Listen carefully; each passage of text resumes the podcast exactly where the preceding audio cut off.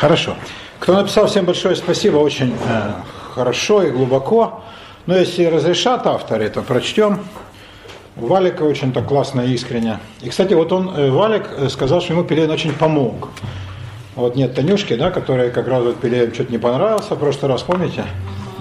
Да, а вот я рад, что Валик как раз выступает моим союзником, в том смысле, что Пелевин, мне кажется, это хорошо. Спасибо, Валечка, большое. Ну, я вас призываю, Пелевин, как это же не самоцель, это триггер, это такой спусковой крючок к размышлениям, это такой пуш. А, пишите, очень будет интересно. Там ведь есть над чем подумать, да? Юлечка, успела прочесть? Я почему-то не, не донесла, что надо еще и написать. Надо, да. Э, Анюта обещала написать, пока она написала так и некие общие соображения, но не, не такие ну, не такие глубокие, как я, скажем, от нее ожидал. В общем, глядите, на эту тему есть резон поговорить, и мне бы хотелось вот ваши, как сказать, ваши суждения по этому поводу выслушать. Так, мы про рай и ад. С чего мы начинаем? С рая или с ада? С того, что за окном, или к, э, к чему стремимся? Я и не ждал от вас другого, не только от вас, Василий, да, знал. Кто бы вообще сомневаться там? Ладно, правда так правда. Сама идея ада и рая, она откуда взялась? Она взялась из мысли, что со смертью человек не продолжает ту жизнь, которую он жил здесь. Потому что ад и рай принципиально это отрицают. А ад и рай есть то, что человек получает по заслугам. Ад – наказание, это негатив, а рай, соответственно, поощрение или воздаяние, так по-церковному говоря. И это позитив. Значит, примитивные языческие, шаманские стадии, они утверждали, что человек после смерти живет такой же жизнью, как и до, мы об этом много говорили, да, значит, надо похоронить там с ребенком игрушки, с девушкой зеркала и пудру, а с охотником луки стрелы, с вождем э, его коней и слуг, ну и так далее, с мудрецом, допустим, книги. Хотя, когда уже появились мудрецы, уже стало понятно, что, конечно, эта концепция совершенно не жизненная. Не, если и существует тот свет – то тот свет ни в коем случае не есть продолжение этого. Это нечто совершенно другое. Вот вопрос, что другое? Все религии великие строят свою э, жизнь на том, что надо жить не как хочешь, а как Бог велит. То есть надо жить по справедливости. На самом деле буддизм ведь не религия, и конфуцианство не религия. Это этические системы.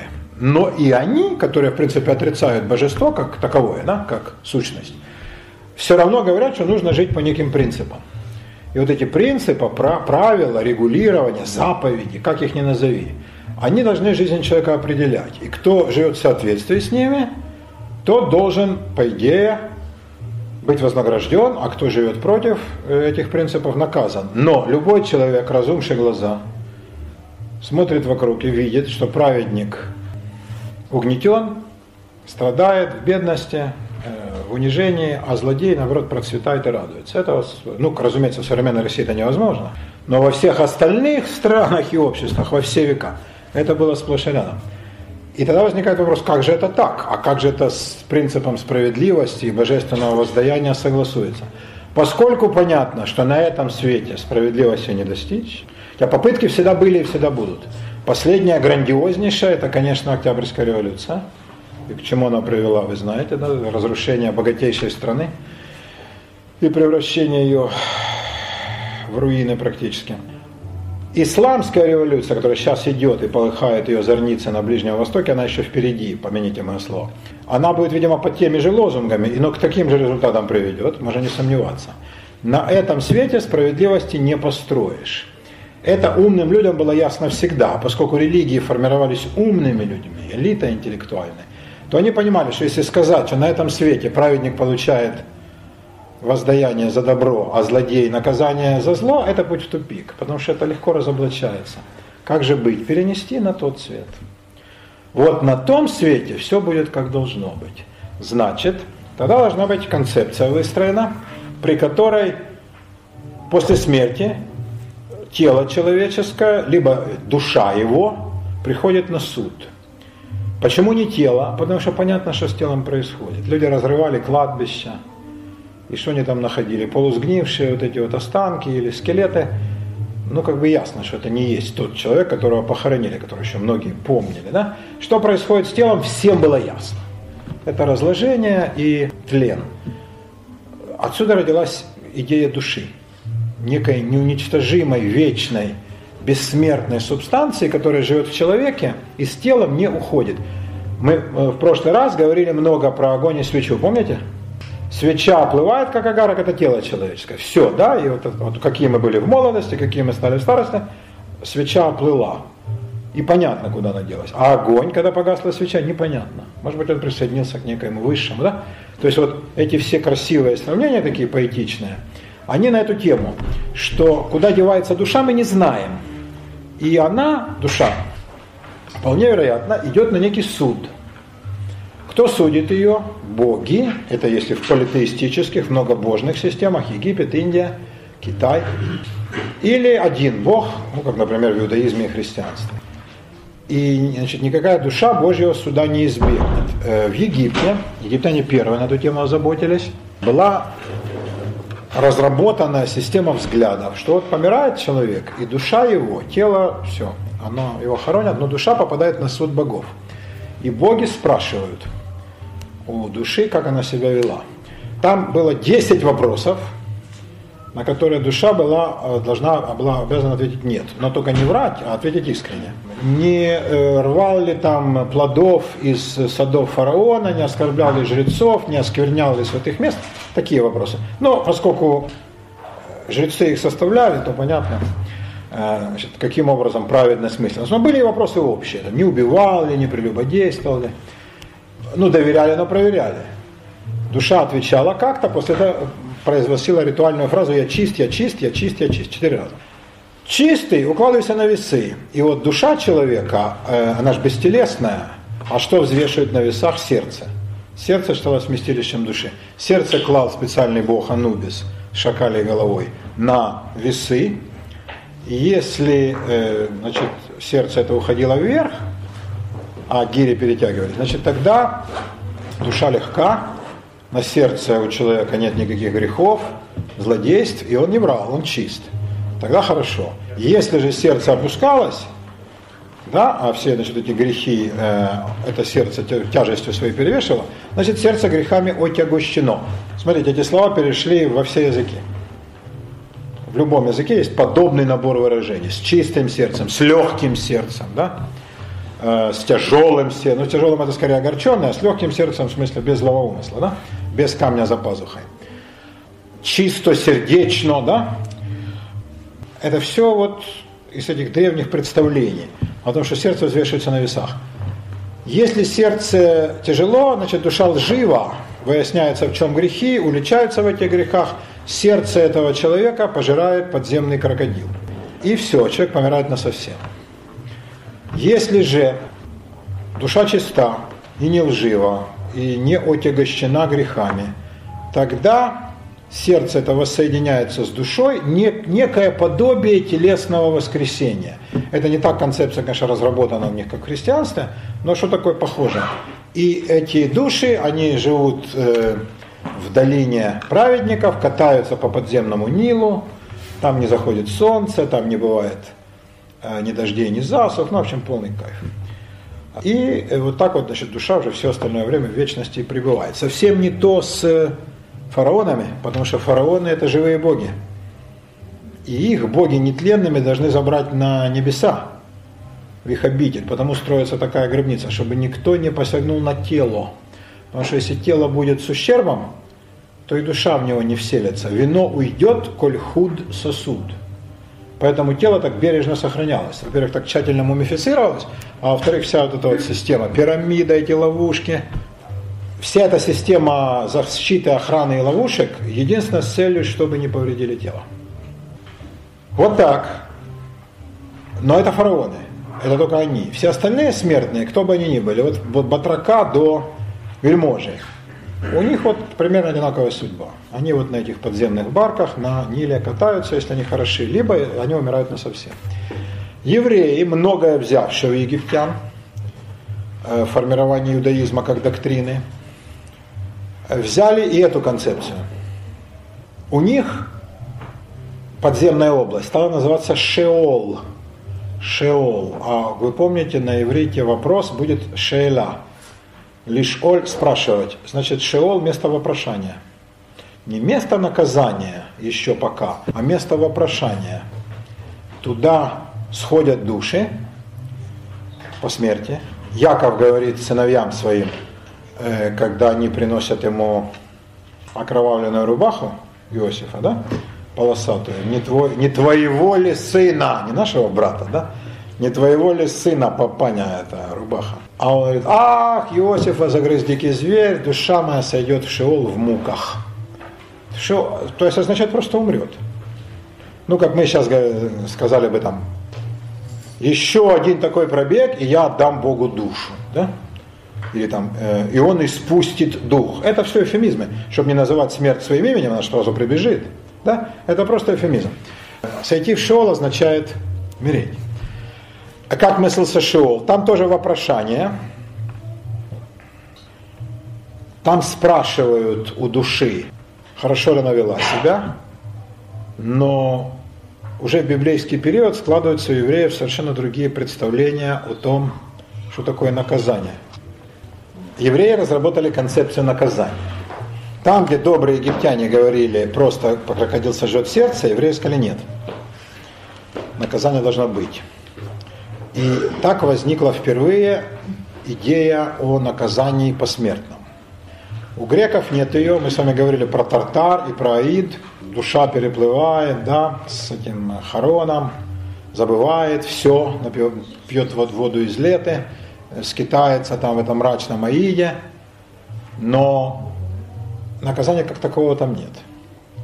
Наказанием служит, например, отсутствие солнца, вечные дожди и слякоть, и пасмурность. Но евреи не такой народ.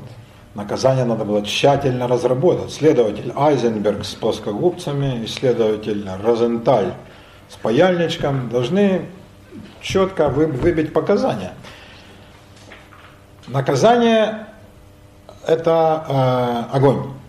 В аду ужасно жарко, и души мучаются вполне телесным образом от того, что их там варят, жарят и прижигают. Но замечательно, какие сложились представления о, об аде. Сначала в библейский период, потом они перешли потихоньку в талмудический. Ад называется геном. Отсюда гиена огненная. Что такое геном? А кто из Сережа видел геном? Да, да. Мы чудом избежали. Хотя сидели в двух шагах. Место это мало похоже на ад. На ад скорее похожи другие места. Геном – это долина рядом с Иерусалимом. Кто из вас побывает, вам покажут. Сейчас это самый центр, рядом со стенами. А когда-то это было за внешним кругом стен, и туда складывали мусор, неизбежные как бы отходы жизнедеятельности крупного города, Иерусалим тогда был крупным городом, там был скотомогильник, и все это там, значит, э, каким-то горючим раствором поливалось и сжигалось, иначе были бы постоянные угрозы эпидемии. То есть э, гореть в гаении огненное, это означает гореть среди дерьма, мусора, отбросов и э, скотских трупов. Гореть в гиене огненной, это помимо э, всего прочего, это ужасный позор. Когда Иисус говорил э, о самых плохих, что вы будете гореть в гиене огненной, это означает, вы будете выброшены, как дерьмо и мусор. Со скотами будете. И там вас обольют какой-то фигней, содержащей, видимо, сырую нефть, которой лечили чесотку у верблюдов, и сожгут. Вот такой будет ваш конец, потому что вы порождение Ехиднины. Да? Вот такая ласковая картина. А вот пророк Исаия описывал не так геном. По его мнению, геном это место, где постоянный плач и вопль и скрежет зубовный. Это означает, во-первых, что зубы все до старости сохранят. Потому что протезом не поскрипишь. Да? Скрежет зубовный, значит, народ умирал с целыми зубами и здорово там скрипел. А что они так скрипят? А то, что наказания тяжелы и выхода нет. Долго ли им там мучиться? Сначала говорили вечно. Потом подумали, что вечно это чересчур. Значит, сказали, нет, они будут мучиться до покаяния. Но чего? у них уже нет возможности покаяться. И тут мнения разошлись. Это уже было в период, когда, это было примерно э, первый век до нашей эры, и дальше, когда были так называемые пары мудрецов, Зугот, и они значит, друг с другом спорили на э, столь важные темы. Так вот, как они могут э, покаяться? Им дается такая возможность. Ну, в той ситуации только ленивый не покается. А что тому, кто покаялся, прекращение мучений. И они переходят в некую область, и это мы с ней, с нее произошло чистилище, потом позднее у католиков. И там ничего не делают, но хотя бы не мучают.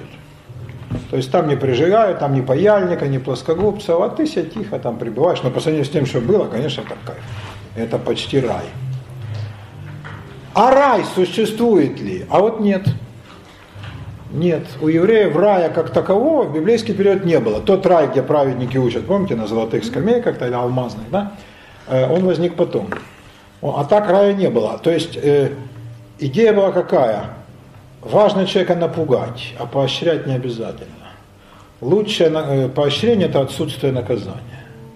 Это уже неплохо. Когда не бьют, можно считать, что тебя уже премировали. Вот такая штука. Другие говорили, нет, если человек сам покается, какая цена его покаянию? А как тогда определить? А вот как, сказали они, оказывается, были люди, которые побывали в аду.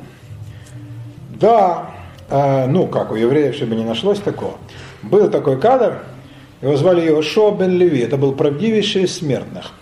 Он бывал в раю и в аду, ну вы верите, естественно, как и все мы верим он отобрал у э, ангела смерти его меч, и люди перестали умирать.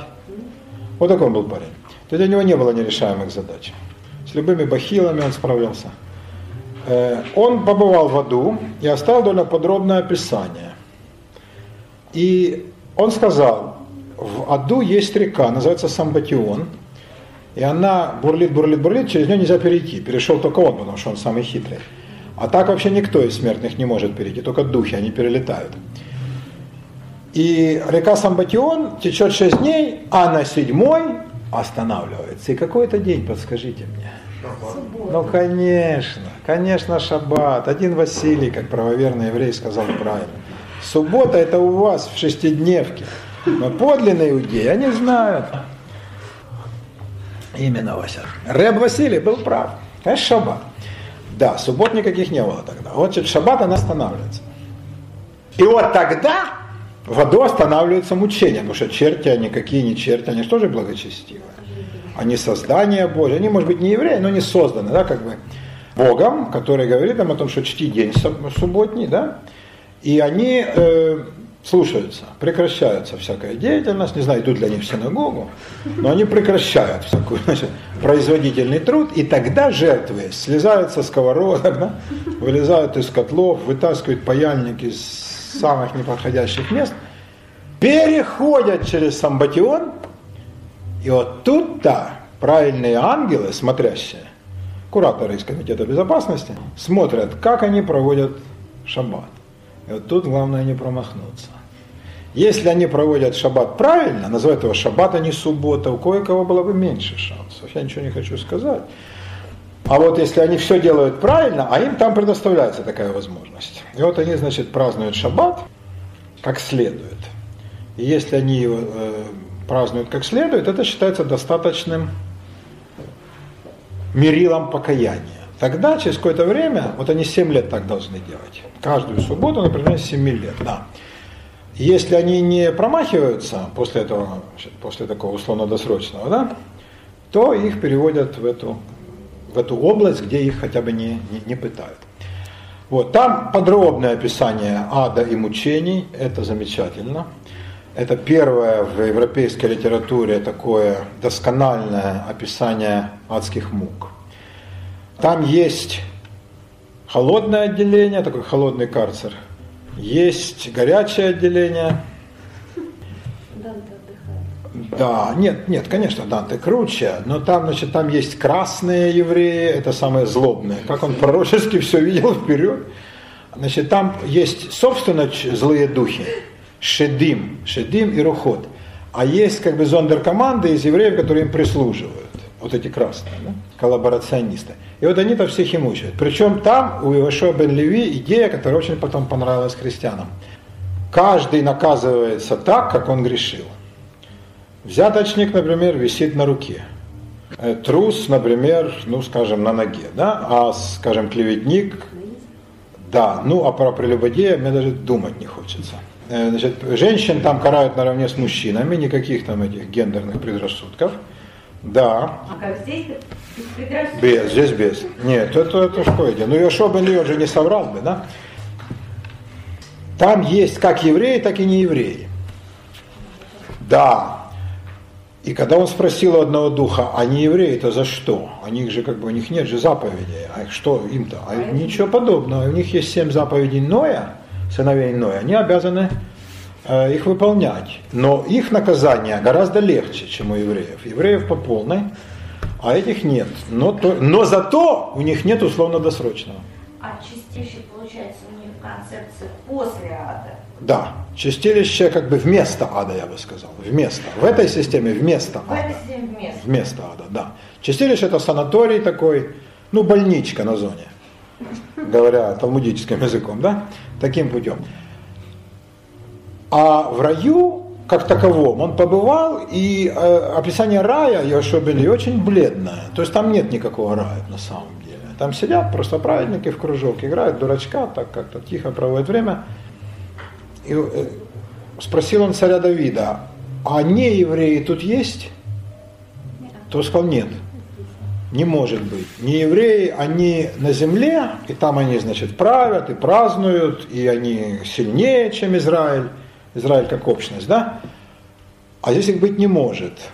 А в аду, он говорит, а в аду это святое. Но в аду правильно, э, с евреев больше спрашивается, что им больше дано было, но и с неевреев спрашивается тоже.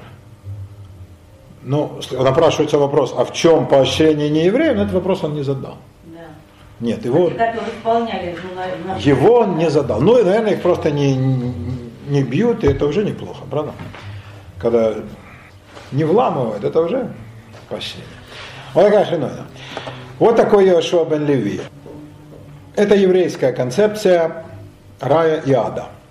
Теперь давайте посмотрим на Восток, на Индию и Китай. Э, У индийцев не было ада как такового. Вместо ада была идея, что душа твоя переродится в каком-то отвратительном теле. Или там ты станешь неприкасаемым, это будет ужасно. Совсем низшая каста. Или ты переродишься в животное, ну это всегда плохо. Особенно в такое, которое в силу своего инстинкта э, жрет других. Да, ну там акула, крокодил, тигр, да, или там даже какая-нибудь кровососущая тварь. И ты, значит, вынужден будешь. И таким образом ты будешь только ухудшать карму и никогда не сможешь переродиться в лучшее ваше. Будешь постепенно так сходить до уровня демонов, да. Поэтому пока ты человек, значит, э, пользуйся возможностью, да, веди себя прилично, чтобы переродиться хорошо. Потому что не каждому везет человеком переродиться. А, Но ада как такового не было у них. Э, Как, впрочем, и рай не очень-то сложился. Есть там понятие мокша, обитель праведных, обитель рудры, еще э, такого божества, которое было до Шивы, да? Индийский Шива знаменитый, который многорук клыкаст, он произошел от древнего до арийского, Шива арийский бог, а до ариев было дравидийское население, которое сейчас откочевало на юг, черное, ну практически негры. И у них он назывался Рудра, э, огненный, э, кровавый. Руда по-русски, это по-древнерусски это кровь. Кровь, да? Э, Рудой, рыжий, да? Огненно-красный. Вот этот Рудра, у него есть своя обитель, куда праведные попадают. Вот это можно сделать, например, совершив ритуальное самоубийство. Тогда ты попадаешь в эту обитель Рудры. Но далеко не все индуисты в это верят. Как назывался этот народ, который говорил? Дравиды. Драги. Дравиды, да. Давид с буквой Р. Вот такой картавый Давид такой, да? Нет, друиды это жрецы, жрецы Вага. Нет, никакого, ничего общего нет. Нет, а дравиды это, ну, это даже не народность, а это целая группа народностей. Как, скажем, там, европеоиды какие-нибудь, да, это раса. Есть там дравид, да? Это раса. Дравид Бен-Гурион. Нет. Нет, раса термин не научный. Это термин выдуманный, да? Есть термин этнос, есть термин народ, и даже, ну, в политическом смысле нация, но в этнографическом нету слова раса, как, я, как мне кажется. Э, Дравиды это совокупность этносов, которые жили по всей Индии, но арии вытеснили их на юг. И они сейчас там живут. Вот тамилы, которые живут в штате Тамилнад, да, вот они классические дравиды. Э, Те, которые там в штате Карнатака, там где Бангалор, да, и туда дальше на юг, вот это все дравиды. Э, А арии, они белые, ну, такие как персы, да, как арабы. Ну, они посмуглее, чем, может быть, там финны, да, но они белокожие. Арии – это родственники европейцев, а дравиды нет. Дравиды, скорее, родственники негроидов. Вот тантра, вот арго- э, такие аргиастические культы, э, культ земли, размножения, вот это все дравидийское. А арийское это все такое возвышенное и метафизическое. И вот их своеобразнейшая смесь обусловила такое вот оригинальную штуковину, какой является индуизм, такой уникальный сплав. Одна религия не отвергла другую, как в Европе бы сделано было, да, а впитала в себя и сплавилась с ней, буквально сплавилась. Да, ну так вот мы про ад э, и рай. Рай, значит, вот есть такая обитель Рудры, но некоторые индуисты отнюдь в это не верят и говорят, ничего такого нет. А цель это покинуть колесо перерождений, колесо сансары, просто выйти из него и раствориться в вечном блаженстве, слиться с атманом, вечным неубиваемым разумом. Вот это и есть все полное блаженство. А рай в смысле чувственных удовольствий индийская культура отвергает, поскольку она все плотское вообще третирует и не считает э, чем-то достойным. Все достойное – это отказ от плотских удовольствий. Ну, вот знаменитый тапас, вот эта ди- диалектика самоистязания индийская, да? она же вся на этом построена. Поэтому, конечно, рая в смысле плотских утех у них не могло появиться. У мусульман с восторгом, там мы говорили, полно воды, полно девок, 70 девственниц, и 350 гури, и еще полно всяких женщин, и 4 общежития едут из Иванова.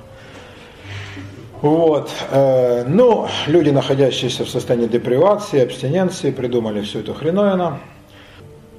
Арабский рай абсолютно насквозь чувственный.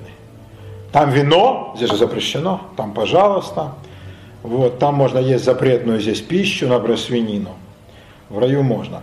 А, То есть для праведников нет запретов ни в чем. Как у них интересно мыслится, да? Рай – это место, где снимаются запреты. Ты хорошо жил, теперь оттянись. Да? Это как бы вот э, матросы с военного корабля сходят на берег. И неделю гуляй, да, и все можно. Потом через неделю будь любезен, да, и без признаков синевы под глазами, и там все, фрунт, да, ты опять в строю. Но неделю ты погуляешь. Вот здесь как бы такая вот такая отлучка на берег, да, по кабакам, по бардакам, все как положено. Вот такой вот интересный мусульманский рай. У китайцев, у конфуцианцев не может быть ни рая, ни ада. Есть концепция праведной жизни. Если ты живешь дурно, то ты плохой человек. Вот и все. Вот, не, не худо тебя при этом казнить.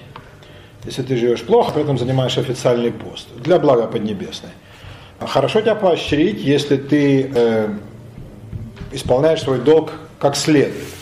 Но рая и ада не может быть. Вот в даосизме, конечно, все это сформировалось. И там, конечно, во всех этих красотах, в китайских мифах, таких на даосской основе возникших, там это все, значит, процвело. Ну и что такое китайский ад? Там э, дух или бог смерти, Яма его зовут.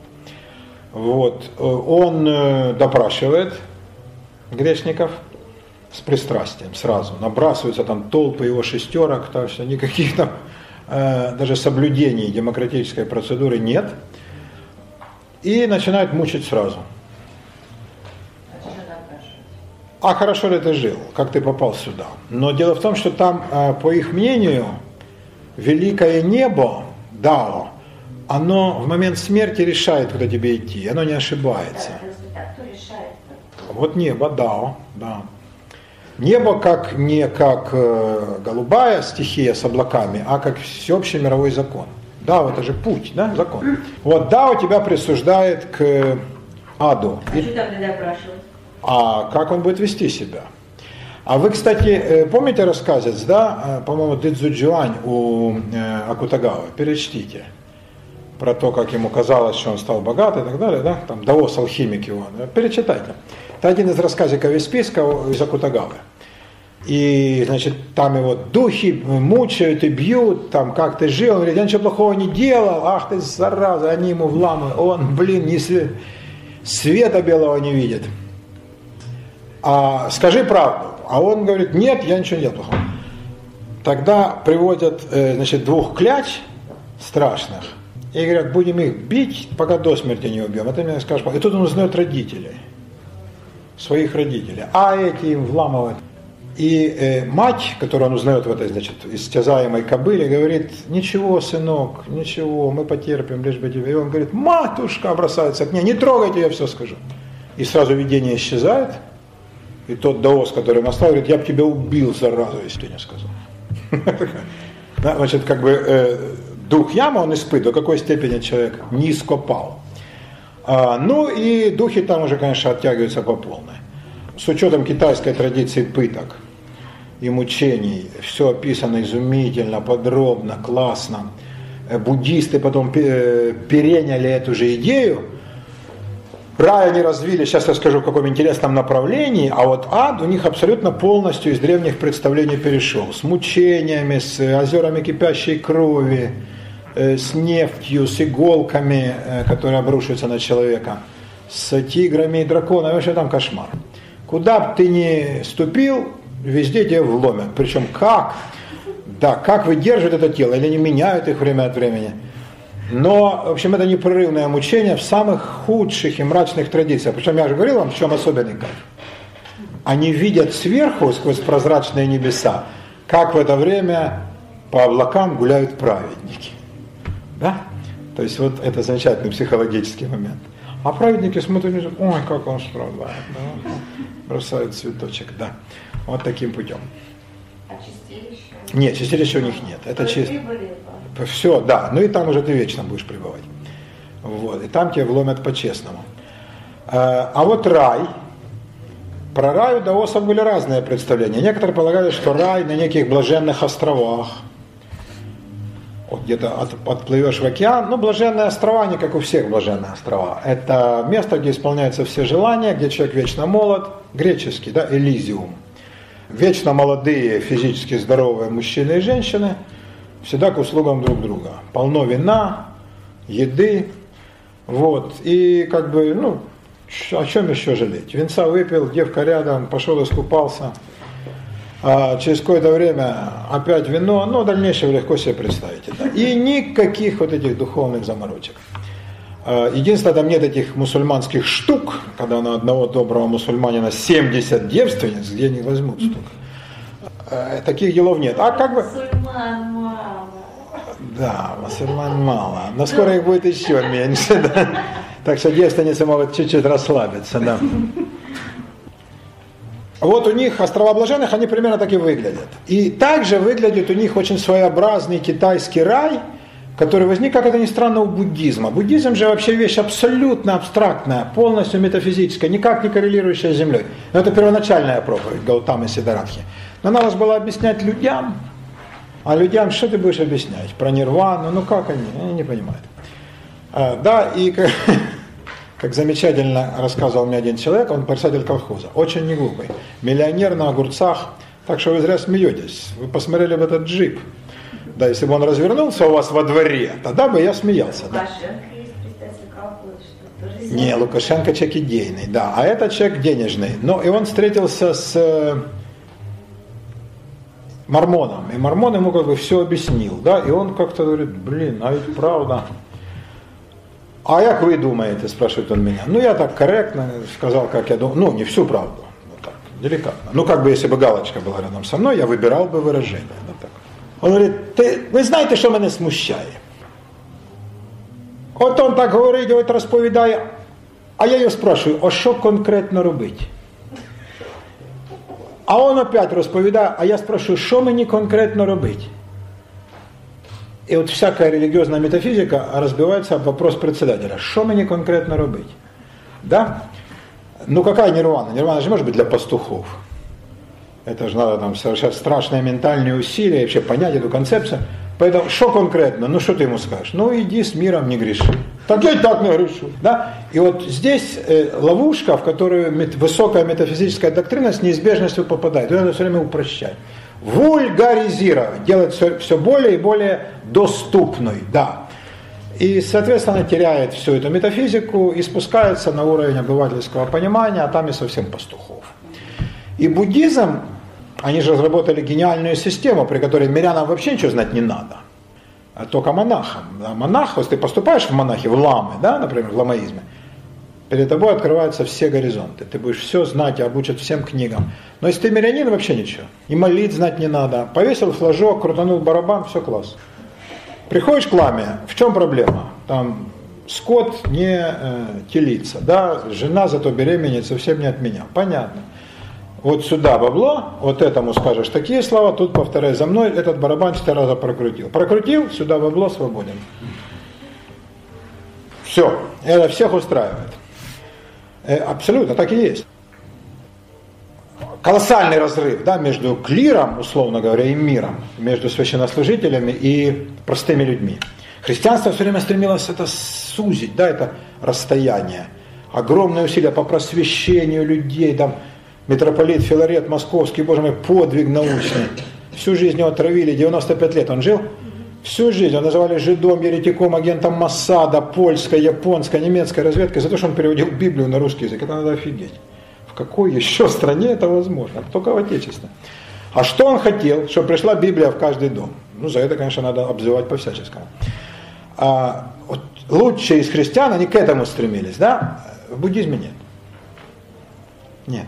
Если ты действительно решил посвятить себя божественному, иди в монастырь, там тебя научат. Но тогда уже научат всему. И языкам древним, и тексты читать, и иконы понимать, и самому их писать, и резать по дереву, и отливать в металле, и эти мандалы сложнейшие складывать. Тогда ты все научишься. А если ты пока торговец, ты крестьянин, тебе не важно это. Не надо. Ты барабан крутанул, бабло не забыл положить? До свидания. Все, до следующей встречи. Вот такие дела. И вот буддизм пришел с необходимостью к идее, что нужно говорить про рай ад. Ну, как бы ад, понятно, и они заимствовали у китайцев очень многое, стали рассказывать, как там злые духи будут тебя мучить, но надо что-то же позитивное. И они придумали интереснейшую идею. Западная чистая земля. Поскольку большинство последователей буддизма живет на Востоке, Запад это горы, а горы высоченные, Гималай, а там же все что угодно, там и Камбала, и Шамбала, и бычки в томате, там, да, и килька, ничего там только нет. Поэтому вот там есть где-то на этих огромных заоблачных вершинах чистая земля или чистая страна Будды Амитабы. Амитаба по-японски Амида, а на санскрите Майтрея. Будда будущего мира. Вы видели его тысячу раз, он при пузе, бритый, всегда веселый, такой, да, с чашей. Это вот Будда будущего. Когда он придет, уже проблем не будет. Вот туда он уже пришел. Сюда он еще приходит, в наш мир, а туда он уже пришел. И э, праведники могут туда попасть, в обитель Амитабы. Нет, Шамбала все-таки это другое. Это другое. А, а э, чистая земля Амитабы это те же острова блаженных, только не в море, а в горах.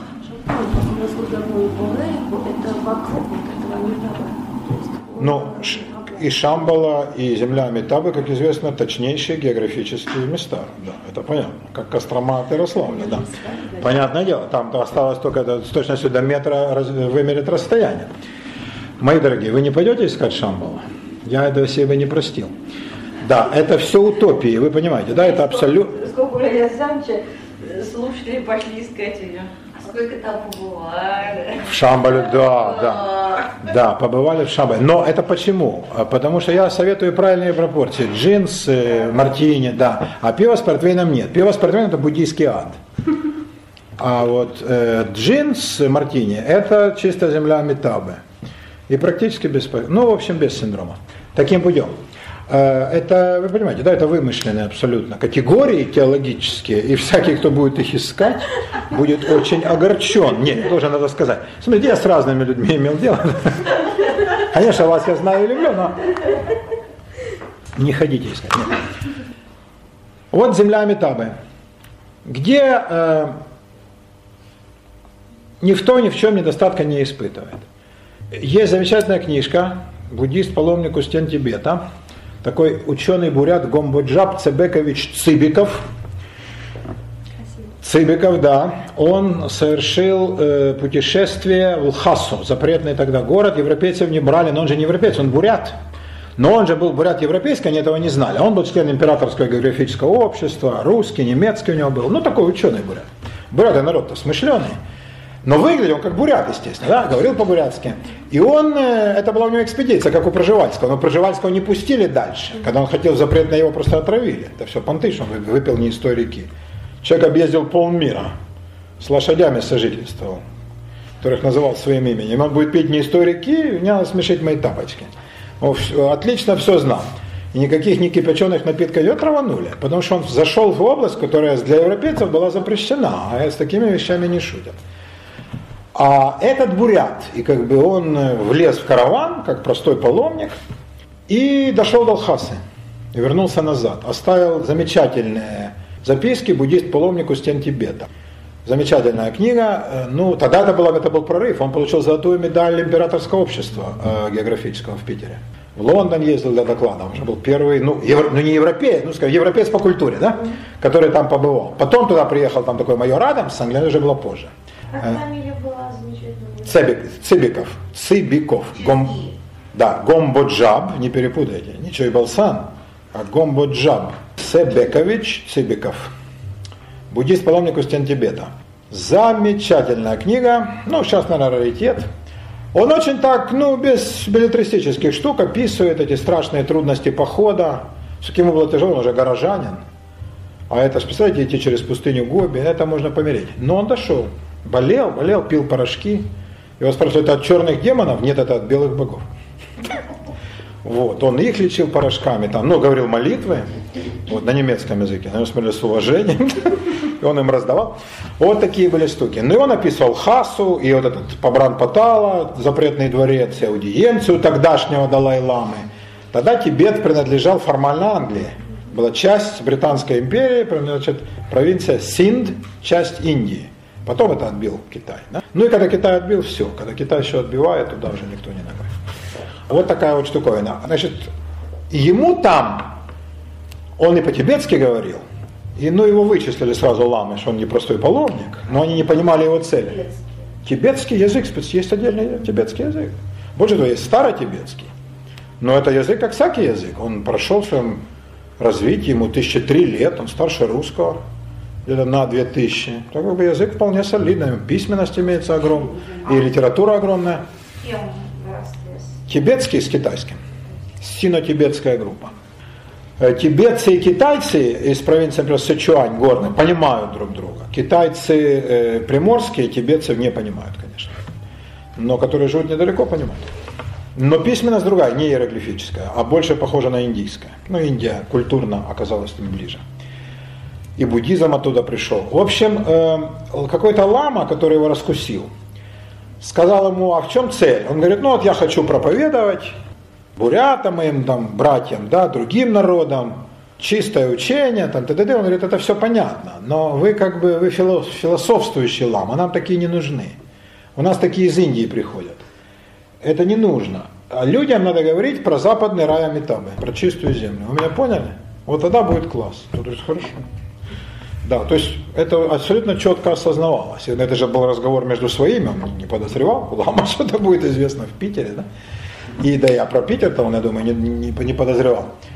Они это очень давно поняли. И вот это у них такая была идея рая. А что прикольно?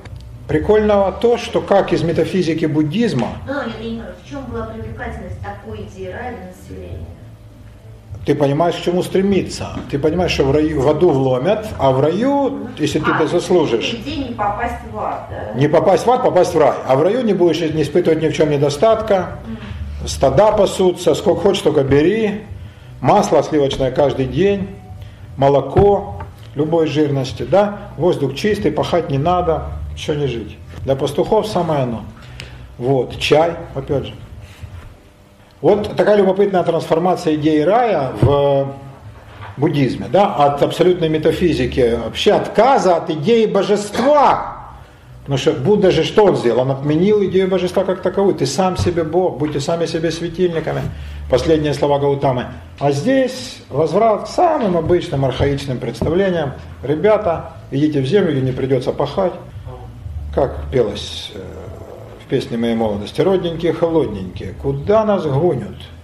Голос из толпы говорит, мы идем туда, где нет труда. Ну вот это и есть вся мечта. Вот так.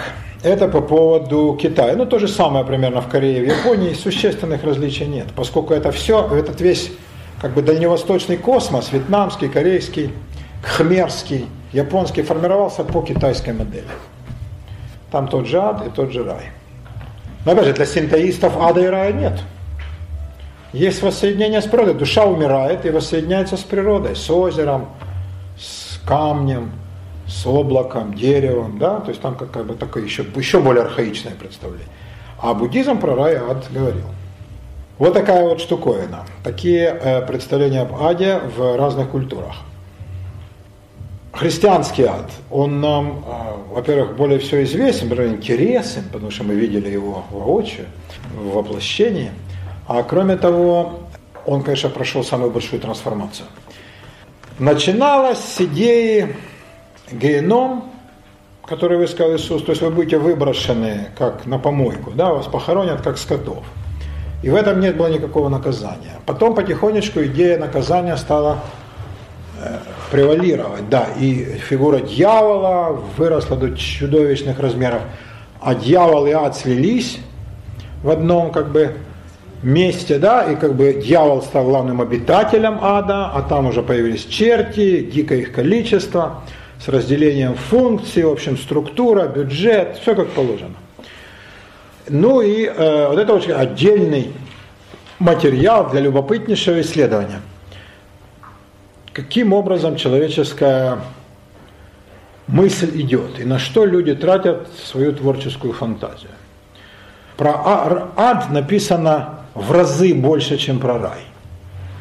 Что показывает правильное направление человеческой мысли, Маркиз был прав. Рай по большому счету никого не интересовал. А вот ад, да. И интересно сделал э, анализ один мужик, великий знаток Бернард Пановский. Немец уехал от э, гитлеровцев в Америку. Он крупнейший знаток, по-моему, до сих пор считается крупнейшим западноевропейского религиозного искусства. Куча монографий, часть передана сейчас на русский, но супер знаток. И он осмотрел чуть ли не все, какие возможно, в Европе уцелевшие церкви, часовни, монастыри, все облазил. И он сказал, практически нигде нет фресок рая. Зато в изобилии страшный суд и много ада. Страшный суд, понятно, да, вообще концепция страшного суда, как она в христианстве возникла, как конец времен. Вот идут идет время как поток, как континуум, а потом раз и кончается. И когда оно кончается, э, наш мир конечных сущностей переходит э, в иное измерение, в бесконечность, в котором пока пребывает только Бог. И Бог судит всех когда-либо живших. Что такое страшный суд? Это воскресение всех из мертвых, всех без исключения. Все не воскресают. Можете себе представить, какой будет царить бардак. Если 10-миллионную Москву не могут разрулить, то когда все встанут, и куда им идти? Но на этот счет богословская мысль не дремала и высказала целый ряд интереснейших идей. Идея первая. Как душа находит тело? Ведь на страшном суде уже не душа предстает, а душа э, в телесной оболочке. Да, душа в телесной оболочке. Но вопрос первый, как она найдет? Да. И был такой Григорий Низкий, православный богослов, ну гений. Он придумал метафору, я обалдеваю, каждый раз когда читаю. Говорит, ну вот скотина, она как находит свой двор, когда возвращается с водопоя или с пастбища? Ну, находит по запаху, да? Так душа безошибочно найдет свое тело. А что делать с тем, кого сожгли? Вот с этим плохо. Вот худо кому? У кого тело повредили. Кто, кого посадили на кол, то ничего. Ну, там не без, но душа найдет, куда войти. А вот кому отрубили голову, почему эта смерть такая плохая? Да, кого сожгли, вот с этим особенно плохо, потому что да, уже все. Этот вопрос дебатируется, воскреснут ли они вообще. В принципе, были теоретики инквизиции, которые говорили, кого сожгли, тут не воскреснет, а ему незачем воскресать. Это же не раскаявшийся грешник. И ведьма или не раскаявшийся грешник. То есть они все, они уже в аду. Они уже в духе ада. Их будут судить отдельно, по отдельной категории. Там, да? Это уже статья другая совсем. Да? Не э, халатность, а умышленное вредительство. Ну, все другое. Да? В особо крупных. Дело, значит, повешенный, э, повешенному лучше, чем лучше. кому голову лучше. отбили. Конечно, лучше. Римляне рассуждали наоборот. Римляне рассуждали наоборот. Римляне, да, потому у римлян какая была логика? Да, да. Кого вешают, а паче кого распинают. Это ублюдки, это отбросы, это разбойники, это бунтари, это гладиаторы. Это мерзкие рабы, поднявшие кощунственную лапу на своего господина.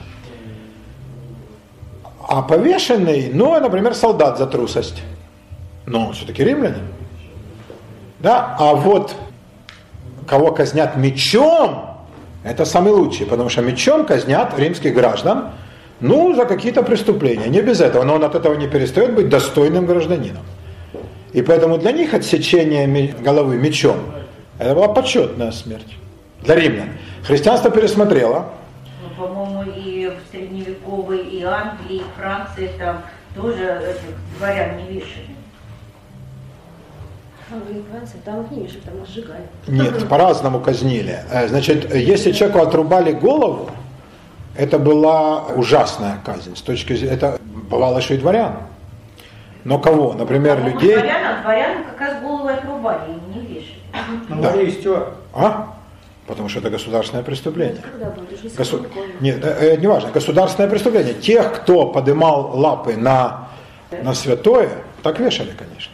Вешали. И виселица, там, э, вот эта вот Old Widow, старая вдова, лондонская, или там Монфакон в Париже, она никогда не простаивала. Вешали, вешали. А гильотина? Не, гильотину потом. Гильотину изобрели аж в конце 18 века, да, это потом. Но тогда уже как бы эта концепция вышла из употребления. Средневековая мысль была какая? Не повреждай тело. Тела же не сохраняются, поэтому какая разница? А? Не сохраняются, какая, какая разница? Неважно, сохраняется или нет, но оно не поврежденное. Вот Но оно не сохраняется. неважно, зато оно неповрежденным не сохраняется. Он не хочет меня услышать. Отец, отец Игнатий. Если кости, то может потом мясо. Ничего не сохраняется, кости через какое-то время ничего не сохраняется. А вот это уже прямая ересь. Я прошу вас занести в протокол. Да, пані Юльчевская, вы у нас секретарь сегодня комиссии. Это прямая ересь, поскольку это пря- э, прямой выпад против пророчества Иезекииля, который говорил, что когда э, э, Господь вас зовет, да, «Оса арида аудита вербум домине», кости сухие, слушайте глагол Господень, то кость кости будет прилегать. Мне прислал один замечательный мужик, питерские, питерские они все такие, какой-то суровый математик, был на экскурсии по масонскому Питеру, прислал своих детишков, так мало-то, он поехал в Доминикану, подозреваю, что не с детьми, но это не мое собачье дело, и нашел там масонские символы. Вот так он их не поленился сфотографировать, спросил у тамошней экскурсоводши, но она, увы, и прислал мне. А там надпись по латыни, я вам как-нибудь покажу, у меня есть на флешке. Очень интересно. То есть там, конечно, были крутейшие масоны. И вот, ну я им это все там объяснил. И это, конечно, аллюзия на стих из Эзекииля. О том, что кости сухие. И вот там-то как раз, там э, череп и две кости, и одна как бы сознательно смещена. Да.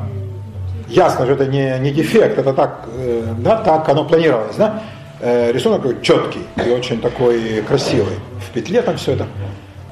Написано, я жду преображения своего, ну, в том смысле, воскресения из мертвых, да. И вот у Езекииля сказано, настанет страшный суд, кости услышат глагол Господень, да, и плотью облекутся, и начнут прилегать друг к другу со скрипом. А если нет головы, что к чему будет прилегать? А? А если сжечь, тем более.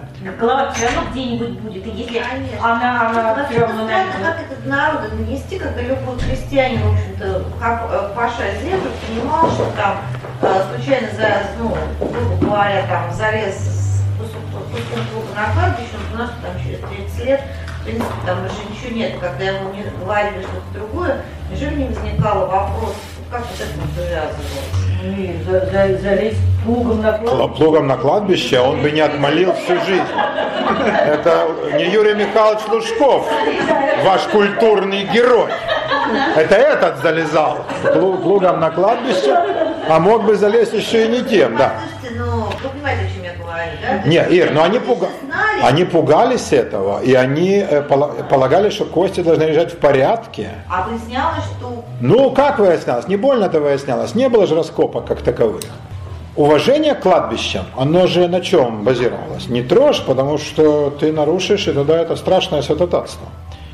Они не смогут воскреснуть в правильном порядке. Э, Народ верил в это, но народ еще и не в те вещи верил. Если народ верил в 16 отделений ада и в эту иерархию чертей, то хрен им не верить в воссоединение костей по схеме 24Б. Да?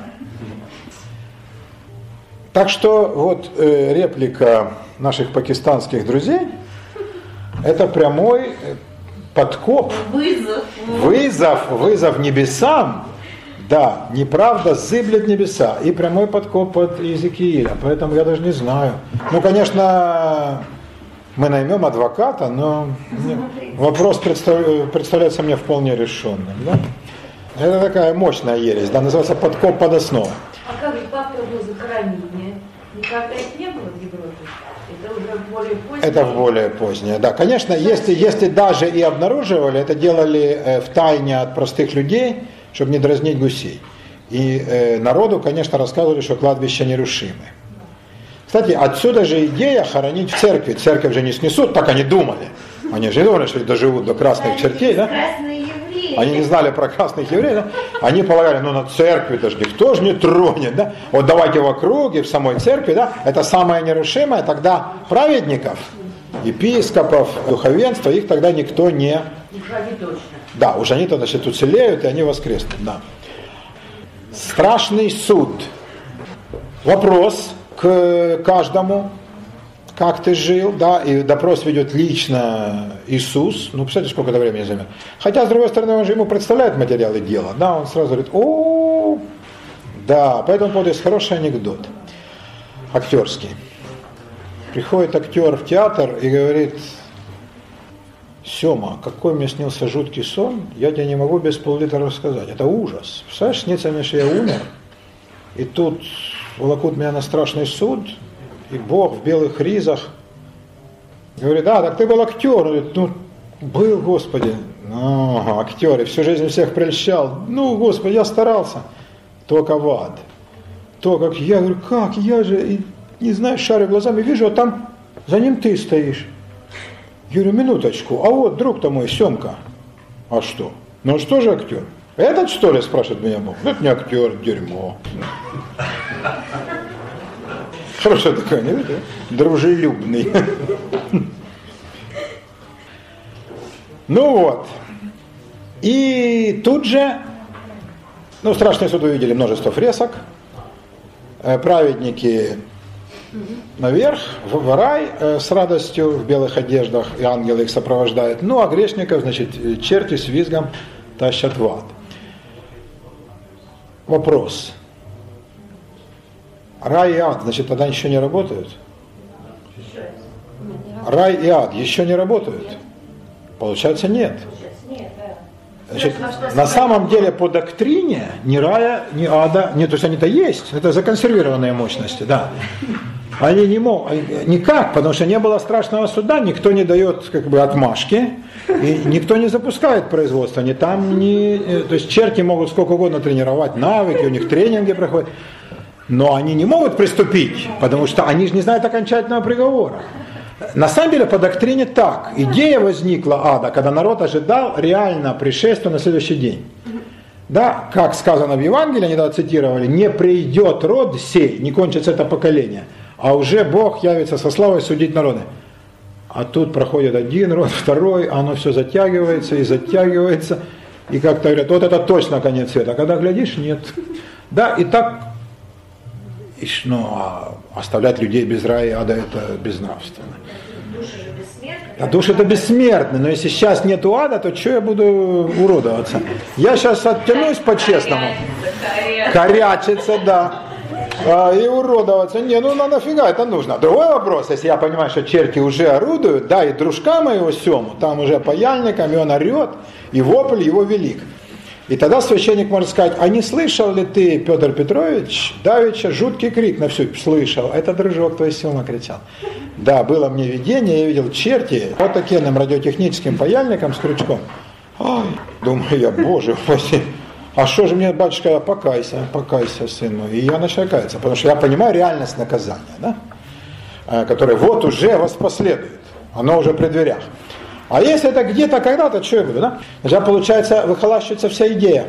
И что же придумала церковь? Одновременно православная и католическая сказали, нет, Адера работает. Они ушли от вопроса насчет того, что должно быть по после суда, а как бы объявили внесудебную расправу. На самом деле, а кто тогда, получается, выносит приговор? Да? И отсюда любопытнейшие идеи, например, у Гёте, как кончается Фауст. Над постелью Фауста схватка ангелов и демонов.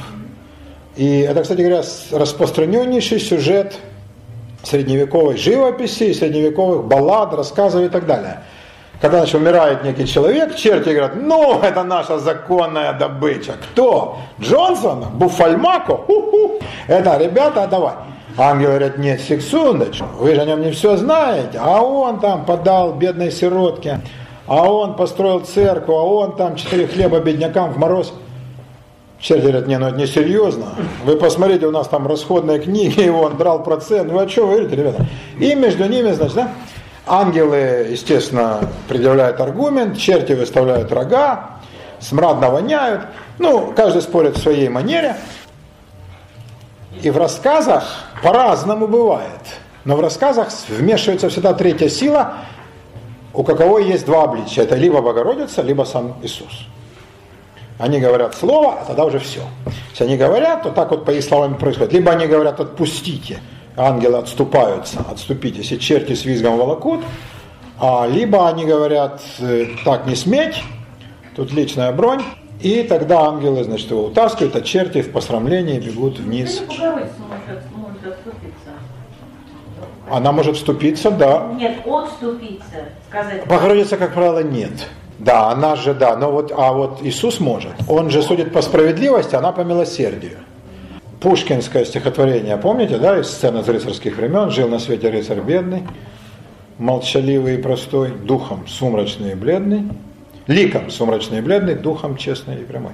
Он имел одно видение, непостижное уму, и глубокое впечатление в память врезалось ему. Да? Путешествуя, ну я потом спою, я перескажу сейчас, путешествуя в Женеву, близ кладбища у креста встретил он Марию, Деву, Матерь Господа Христа.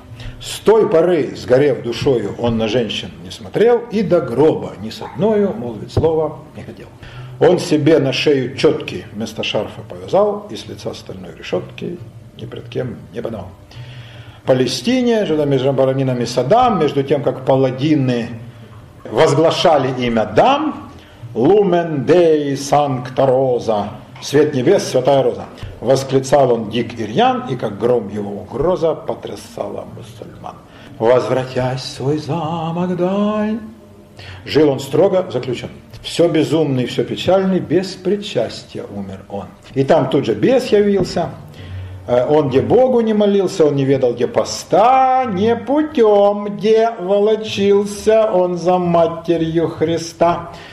Но Мария, да, э, заступилась за него и в Господень рай впустила палладина своего. А, классическое да, переложение. Да?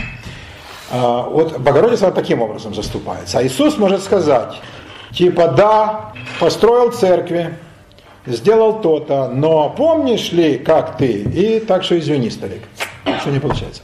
И тогда, значит, вот так. Ну, как правило, истории все-таки кончаются хорошо, потому что зачем же их было сочинять. И они, как правило, носят такой научительный характер, дидактический. Например, черти говорят, а, давайте сейчас все бросим на одну часу весов, чашу весов, да, и посмотрим, что перетянет. И они туда кидают э, замученных сиротам, вдов, долговые расписки, нажено, нажитое золото, из которого сочится кровь, и чаша вниз. А он с ужасом, а, на ангела. Они говорят, ну вспомни что-нибудь. Говорит, я как-то зимой там старикам э, бедным, а, и там 10 э, буханок хлеба, караваев они кидают на эту чашу, черт говорит, да, это смешно, она раз и перевешивает. И он с радостью, да, то есть как бы, да, одно доброе дело перевешивает кучу неправды. Ну, для того, чтобы людям было куда стремиться. Итальянские и французские проповедники, самые красноречивые во всей Европе, они очень такие штуки любили. И начать человек попадает в рай и в ад, без всякого страшного суда. Идея страшного суда потихоньку ушла со сцены. Ее никто не отменял. Они перестали говорить. Получается, у каждого свой индивидуальный страх. Выходит так. Вместо общего, классно разработано. Ждем, когда наступит Ну, выходит, да. когда-нибудь. Вместо метафизической идеи конца времен, перехода в иное состояние, телесного воскресения, всей сложной метафизики. Четкая мысль. Так, кто победит? Прокурор с рогами или адвокат с крыльями? И все, да? Вот как бы, опять же, профанация идеи, конечно. И все это совершается над ложем этого несчастного умирающего. И, как правило, э, не, не допрашивает никакой Бог, а тут же на месте это все решается. И тогда значит, немедленно, немедленно выносится приговор, и тут же значит, в исполнение, либо черти волокут, там с визгом, ну а там уж мало не кажется. Либо в рай, ну тогда все нормально. Далее в католической церкви возникла еще более интересная идея, идея чистилища. Это чисто католическая идея, даже в православии ее нет. Ее нет, на самом деле, ни в одной религиозной системе. Такое пургаториум такой, или лимбо, как по-английски. Это место, куда попадают либо люди сразу после смерти, если непонятно, куда их девать. Как бы закончилось в ничью между этими ангелами и демонами, а хозяева сказали так, хорош, у вас тут задание, опергруппа на выезд, хватит, что к нему привязались. И те быстро поднимаются наверх, а те спускаются вниз, а это душу куда? Душу в чистилище, когда непонятно как. То есть до дальнейшего рассмотрения. Это скорее ясно, лагерь для перемещенных лиц. Когда ясно, что он там, совсем плохой или совсем хороший, это все решается на месте. Да. А вот когда большие колебания, надо длинно разбираться, да. Сказали, это все решается на месте, да, именно там. Да, да, все совершенно верно. Если Совершенно. Нет, вот это и есть настоящее реальное местное самоуправление, да. О чем, собственно, все и говорят. Простились, браво. Да. А Еще мы будем говорить про буддистов, которые что-то прощают. Второй вариант – это люди попадают в чистилище из ада. Они попали в ад, и реально было за что. Но родственники их в неусыпной заботе о дядюшке, там, о тетушке, о матушке, о папе, они говорят священнику, наш папа был редкий мерзавец. Священник говорит, о, мерзавец, сука, да мы согласны, но жалко папаню. Нельзя ли как-то? Говорит, ну как нельзя? Ну, можно как-то решить, но вы же понимаете? Ну, мы понимаем. Ну, раз понимаете, там, значит, как? Он, ну, закажите 40 мест, 40 э, литургий, да? Хорошо. Заказ, ну, это ж все, 40 мест это изрядная сумма. Плюс к этому пожертвуйте столько-то на церковь. И так таким образом, да? Если они все это делают, через какое-то время священник с радостью расписку. Ему сообщают, да. Раньше это было по почте, сейчас по интернету, о том, что такой-то переведен по вашей просьбе. Запрос номер 16 дробь ну, удовлетворен. Переведен без сохранения содержания из ада в чистилище. Вот, лечение ожогов на мускулюс глютеус максимус за счет принимающей стороны. И он и в чистилище. Но там это та же э, идея того же чистилища египетского. Там не происходит ни хорошего, ни дурного. Но по сравнению с адом, конечно, это кайф. И его уже, значит, тогда не, не трогают. Может ли он оттуда перенестись в рай? Теоретически это возможно, но это уже э, совершенно другие. Подожди, Разми- Для этого оно было создано? Нет. Нет? Для- чистилище не было создано? Же помочь заблудшим и праведным, все-таки Нет, э, они должны, в чистилище они до рая все-таки долго дозревают. А главная мысль чистилища – это ужаснуть. Если понимаете, вот смотрите, психологически. Вы приходите ко мне, я священник, да? Ну, посмотрите на мою рожу, я очень похож, да. Не знаю, как вы себе представляете католическое духовенство, да, как бы вы еще других не видели, да. И я говорю, у сейчас дочь моя, Ирен, про родственничка будете говорить, да, про дядюшку вашего. Ну, вы посмотрите, это что, вся деревня знает, какая это была падла. Если я вам расскажу, вы знаете, вот он сейчас в чистилище, но ему там ничего, никто как бы к нему не подступает, ни с паяльником, ни с э, лампой, никто не режет на куски, а просто ничего не происходит, но зато он и не в раю. Говорит, ну и фиг с ним, он не заслужит. То ли дело, я скажу, вы знаете, что сейчас с ним делается? А вот садитесь, я вам расскажу. В этот момент его, а потом, да, а дальше, и дальше всю Камасутру я вам читаю, да? И говорю, так это еще же не все, это только приготовление к настоящим мукам, которые этот гад, ваш родственничек, должен претерпеть. Вы говорите, а как, батюшка, нельзя? Можно. То есть вы хотите сказать, что идея чистилища, она была не какая-то там философско-каноническая, а это была абсолютно утилитарная. Чисто прагматическая фигня, чтобы, э, Так, слово фигня, заносим в протокол. Это была, да, извините, это была э, чисто утилитарная идея, чтобы качать из народа денег. Ну, индульгенция, это то же самое. То есть это не имеет никакого отношения там к, м, так сказать, к идеалистическим каким-то Нет. Нет, это чисто прагматическая идея. Нужно, нужно было бабло. Нужно было придумать, как Да, придумать, как, не, не объявляя новые церковные налоги, а которые и без того были высоки, десятина, плюс крестьяне бесплатно строили соборы, дороги к соборам, заготавливали лес, камень. Ну, они кряхтели, но даже на святое дело, но всему же есть предел. А нужны было, э, были не, ну, как бы не трудовые их усилия, да, а именно деньги. Деньги, да как валюта, на строительство собора, на вполне конкретную штуку. И тут, это написано у Жана Легофа, э, «La naissance de purgatoire», э, рождение святилища, э, чистилища, чистилища, да, он все это описывает вполне конкретно. И папы думали, что делать, Э, если это ввести как налог, народ взбунтуется, перестанет платить, да? Церковь, тем более, если поручить власти собирать, власть будет ненавидеть э, еще более, да? Это же не им, а они собирают для какой-то церкви. А так, ты можешь не платить, какие проблемы? Но я тебе расскажу, что происходит с тетушкой. Да? Да, да, да. Это не, а, не идеальные какие-то поиски. Нет, это чисто прагматическая идея. Это. Чистая прагматическая идея. Бухгалтерия. Так же, как индульгенция. Индульгенция поначалу уже была тоже, да? Для кого покупались индульгенции? Приходил крещенный родственник в первые века христианства и говорил, моя тетушка, милейшая женщина, она умер- умирает некрещенной. Но она не хочет, ну по глупости, но она простая девка. И, но она милейший человек, она мне так дорога. Как она попадет в ад? Да! Это даже были суровые нравы. Она попадет в ад. Нельзя ли как-то ей и снисхождение, может быть, да, вот может быть ей что-то сказать, какие-то фраз, слова перед смертью, потому что ее же нельзя соборовать, да, она же не крещенная. И таинство э, причащения нельзя делать. Ну хоть что, да, на этот случай бралась индульгенция. Как бы индульгенция это снисхождение. Снисхождение к человеку, который в принципе жил неплохо, но формально не имеет права войти в общину праведных. Да? Вот, то есть он, есть же в церкви оглашенные, а есть праведные. И вот он оглашенный, но он еще не вошел. Его не пускают в причастие. А он умирает. Вот для них бралась индульгенция. Это была первоначальная идея, э, ну не знаю, насколько, так сказать, высоко теологическая, но хотя бы понятная с позиции сочувствия. Да? Сочувствия. А потом она выродилась ну, в чистый абсолютно бизнес, да.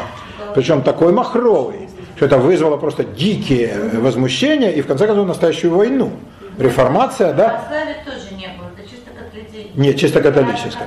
Православные нет. Дело в том, что у православных не было необходимости, на их стороне стояла вся мощь государственного аппарата. Не было смысла собирать налог. Они могли попросить, и батюшка давал с плеча. Они же были частью государства практически. А католики, да нет, им самим. А аппетит это ого-го. И они придумывали такие вот хитрые штуки. Но это, конечно, отвратительная вещь. С, э, чистилище, ну, туда-сюда. Но индульгенции, как они стали под конец, это омерзительнейшая штуковина, абсолютно профанирующая всю этику христианскую. Получается, что это такое покаяние, что такое праведная жизнь, это чудовищная вещь. И для людей верующих это было ну, плевок в душу, ужасное оскорбление, да, которое никто, никто более и придумать не мог. Да, потому самый простой народ возмущался. Причем они же как придумали индульгенции? Можно выкупить прежние грехи, а ныне, а можно будущее, да. На, на 50 тысяч лет. Ну не на 50, но скажем, вы знаете, тут есть приют для слепых, такие падлы там живут. Я хотел бы поджечь. Сколько это стоит? 15 талеров. О, нет, 15, ну хорошо, 15. И ты идешь со спичками, да? Или там старушек, вот если я человек 5 удушу, это как? Да? Или там, вот знаете, мне нравятся девочки, маленькие такие, пухленькие. О, это 30 талеров. Ну, нет, это 30 Значит, за 2,60, за 2,60. 60 и вперед. Ну, это чудовищная вещь, да? То есть никто бы не придумал в самых страшных пародиях, да? А между тем, вот такой был исторический факт. А чего может жадность довести? Это случай того, что жадность фрая разгубила. И католическая церковь это усекла, конечно, потом к практике индульгенции никто потом не возвращался. Это просто один из возмут... одна из возмутительнейших страниц э, в истории, да, в истории католической, но если говорить э, более общим образом христианской, хотя, конечно, потому что протестанты ни при чем и православные ни при чем, да. Именно католической церкви, да, так правильно ставить вопрос. Вот такая вот идея с чистилищем. Да, это тоже чистый маркетинг. Тоже чистый маркетинг, конечно.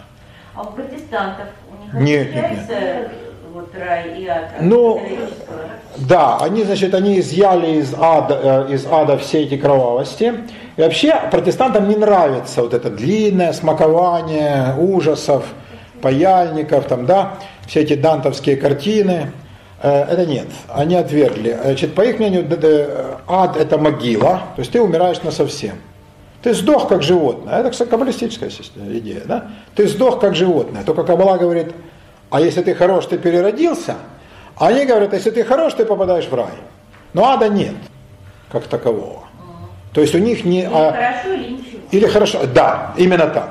У них не наказание давлеет, а поощрение. Поощрение. А не хочется служить поощрение, ну сдохнешь просто. И есть протестантские проповедники, которые прямо говорят, везде, где говорится об аде, это только могила, и никаких мук нет, это все ерунда, никаких вечных мук. То есть они от самых таких идиозных вещей из католической догматики, они, конечно, отказались.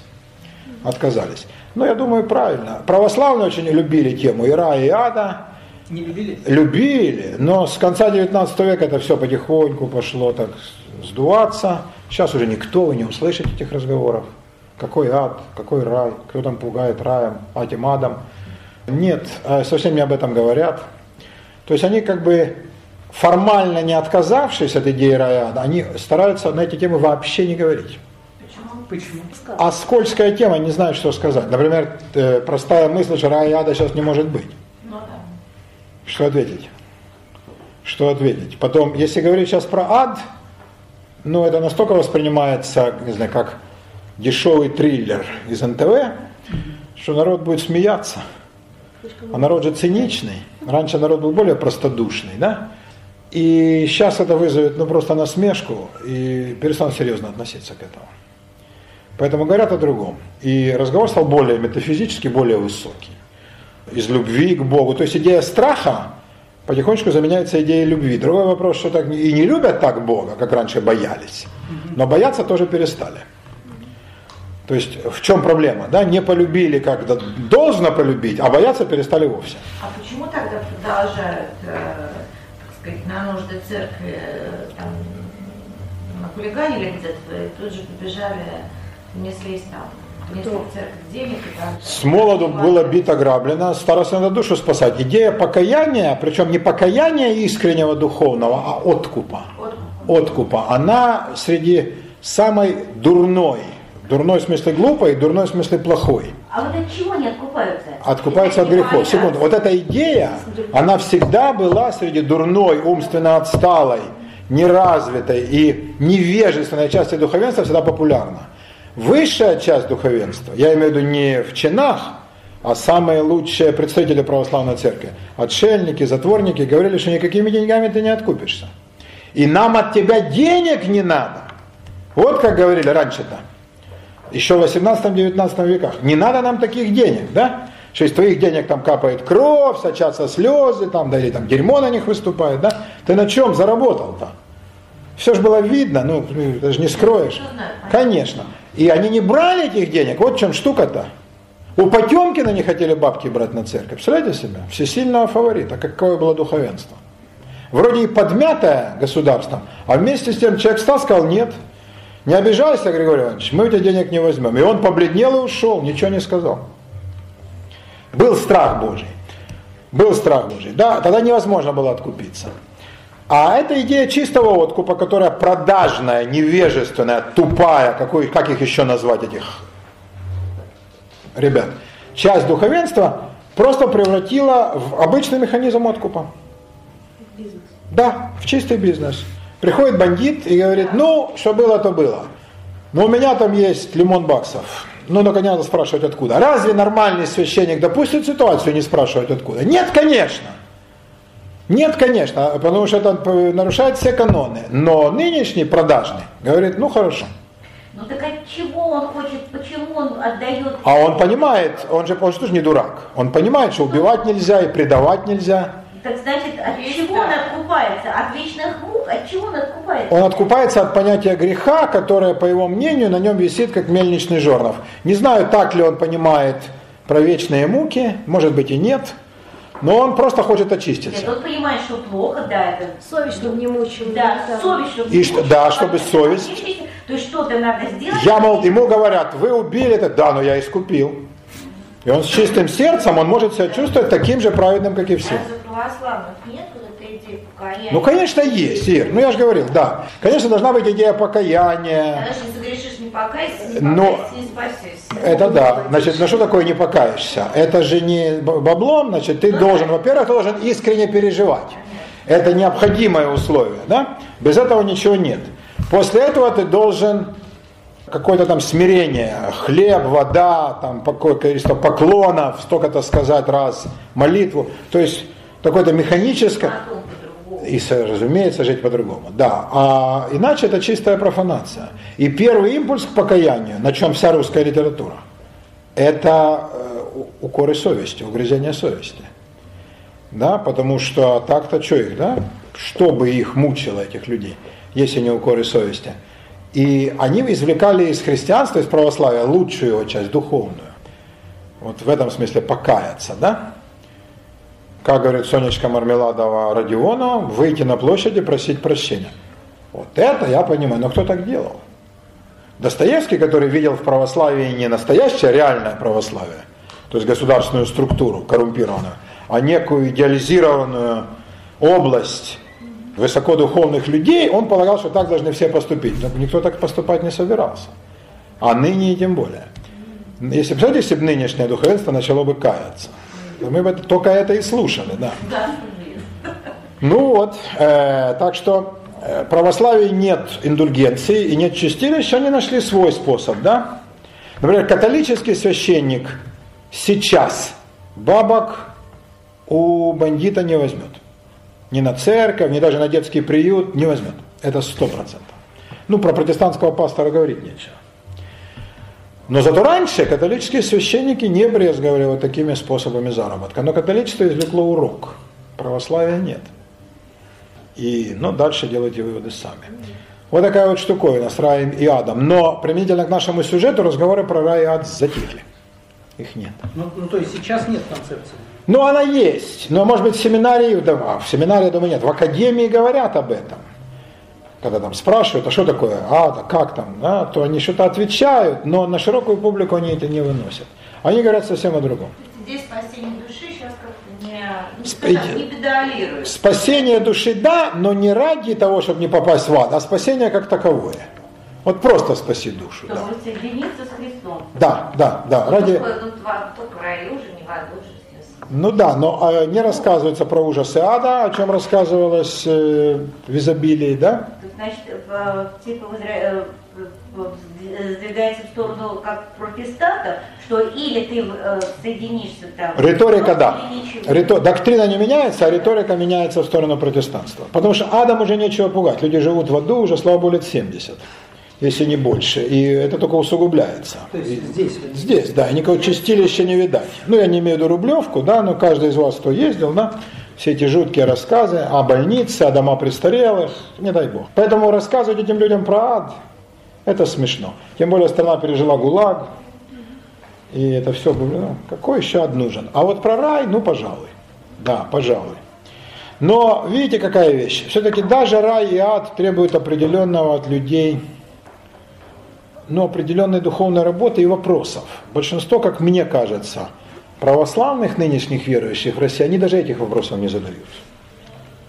То есть даже их рай и ад не Некомфортные вопросы, потому что Да, они боятся получить не тот ответ, а вот они просто приходят к батюшке на- с вопросом, как жить, и он отвечает в чисто ритуальной плоскости. Вот тогда пост, вот тогда не ешь мясо, да? Сейчас рыбу, вот, да, сюда на службу придешь, сюда свечку поставишь. Тебе за кого? За дочку, это сюда. За сына сюда, за саму сюда. Э, муж пьет, это там неупиваемая чаша, да? И так далее. То есть это чистое такое, ну, язычество, по-самому.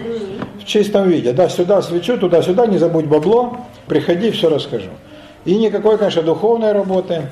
Но опять, ну люди для чего-то это делают, значит, чтобы... э, Заполнить духовный вакуум, абсолютно понятно для чего. Чтобы заполнить духовный вакуум. душу. Нет, они не рассуждают, Галочка, в этих категориях. Даже в этих категориях они не С рассуждают. точки зрения, надо, чтобы муж не пил, не душу спасти. Наша дочка там, не знаю, замуж вышла, господи. Да. Да, да, да. Вполне практические вещи. А о душе они не думают. Они думают о том, как самим жить э, хорошо. Раньше она могла пойти в парторганизацию, где ей бы разъяснили. Сейчас же ее нет. Надо душу чем-то заполнить. Это раз. А второе, да, а второе, вас ждут там. А, допустим, майя, да, вот есть какие-то... Майя, в смысле центральноамериканские ребята? Да, да. Есть там что-то? Нет, там было и у майя, и у ацтеков, но у них такая была жизнь, что никакого ада не требовалось. Да? Да, э, у них не было концепции рая и ада. Э, Там же считалось, что через какое-то количество лет, через 80, по-моему, идет полное обновление, да, плеяды становятся в не ту комбинацию, и фуэго нуэво, новый огонь, и как бы разрушается вся прежняя жизнь, и начинается все с нуля. Нет, реинкарнации не было. Точно? Точно, абсолютно. Нет, они не знали реинкарнации. Э, Но у них боги-то были злобнейшие существа, поэтому там рай даже трудно себе представить. Людоеды, пожиравшие там человеческие сердца в диких количествах. Какой там рай? Где там рай? А ад после жертвоприношений в э, тысячу человек? Так какой еще ад вам нужен, да? Да, в общем, нет, Майя нет. Христианский самый разработанный рай и самый разработанный ад. Особенно, конечно, ад. Ну, практически мы о рае, аде и чистилище рассказали. У вас вопросы еще есть по этому поводу? Рай скромный, и там поют, я вам рассказывал, да? Там поют. Никаких других, значит, там э, чувственных прелестей там нет, естественно. А праведные вкушают вечное блаженство, не конкретизируется в чем. Амброзия, это нектар, или это единение с искусством, или это созерцание прекрасного, если да, то в каких формах, стриптиз же исключен. Значит, что это такое? Но заканчивается стихотворение Семена Полоцкого «Увещевание монахам», да? «Престанете же иноки, то и зло творите, тщитеся святым отцам во всем честным быте, равными. Яко теи пребывают вечные радости, с ними будете вкушать и присные сладости». Но в чем эта радость и что за сладость, он не пишет. Это последний куплет. Вот какие-то пресные сладости там есть. Но в чем? Может, пряники дают, сахарный кремль, как у Сорокина, да? А, так получается, что католицизм, вот, особенно вот в эти ну, времена, когда была индульгенция развита, то есть получается, что они не верили в это во что. Духовенство, я думаю, в ад не верило. Я думаю, нет. Человек, который верил бы в искренне в ад, никогда бы такого не предложил. Это, э, ну ведь э, католицизм пе- переживал кризис, это четко. Если бы они верили, они бы не брали взяток, они бы не жили с кучей девок, они бы не превратили Рим, по идее, самый святой город да, для э, католиков, вертеп. Поэтому они бы по-иному вели себя, если бы они верили. Я думаю, нет. Высшее духовенство перестало верить во всю эту туфту. которые они втюхивали окружающим, и это в конце концов их же и свергло. Когда люди совсем не верят в то, что они проповедуют, это не кончается никогда хорошо. Да, нынешние, кстати, египетские, тунисские, ливийские дела – это подтверждение. Нельзя все время людям врать. То есть до бесконечности это не пройдет. И другой вопрос, если ты веришь в это, как Сталин или Мао Цзэдун, тогда могут и не тронуть, ты умрешь своей смертью. Если ты веришь в ту туфту, которую ты людям втюхиваешь. Но если ты не веришь в это, вот тогда люди не простят. И с католицизмом именно это и произошло. То есть стало понятно, люди, которые идут на такие вещи, как индульгенции, их продажи уже массированные, с выколачиванием бабла, там, с чуть ли не с насильственной подпиской на индульгенции, да, это, конечно, И тем не менее католицизм дожил до наших дней. Дожил, да. Папство, то есть вот благодаря, ко- да, да, благодаря контрреформации. Такие были. И такая же была. Смотря кого вы читали. Вы читали Лео Таксиля? Нет. Нет, Га- смотрите на меня. Вы читали Лео Таксиля? Нет. Нет. Нет, и Лео Таксили тоже, но не А, только. вот теперь я больше верю. Нет, Галочка, там не было таких страстей, как пишут. Разные были папы. Почему благодаря реформации католицизм жив, ну возьмите Северную Америку? Да. Вау. Нет, жив, жив, жив. Там он не то, что жив. это- О, а в, Юж- а в Южной Америке?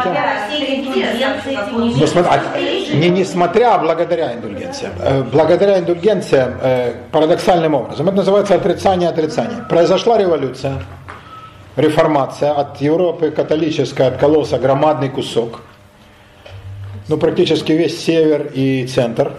Католицизм получил колоссальный урок, провел контрреформацию, убрал индульгенции, убрал идею чистилища за бабки, убрал самых одиозных священников, укрепил дисциплину в монашестве, ввел монашеский спецназ иезуитов.